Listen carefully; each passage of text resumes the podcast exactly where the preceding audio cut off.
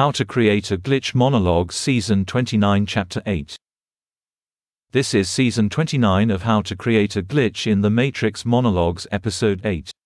In this episode, we will be talking about gatekeeping within the system.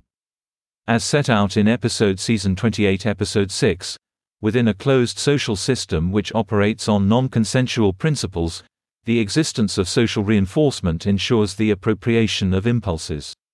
As provided by the example in Season 28 Episode 6, a social hierarchy generated by preferential expectation matching generates archetypal fitness according to a gradient.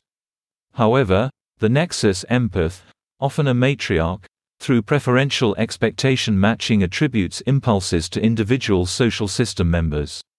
By acting as the nexus empath within a closed social system, a nexus empath can compel self-attribution by acting as a gatekeeper for other system members.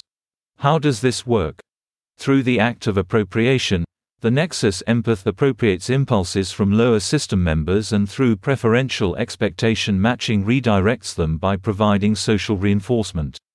The lower system members are compelled to accept dialectical rationalizations, according to the principle of polarity. If the lower system member does not comply by self-attributing the given rationalizations, they are deprived of forming gateways with other members of the closed system.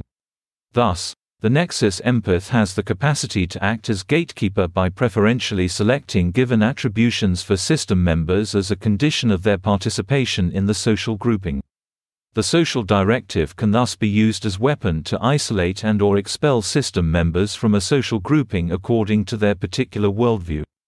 This phenomenon describes the othering process, the division of social members according to the creation of some hierarchy imposed upon system members by the nexus empath of the group. That's the end of the podcast for today.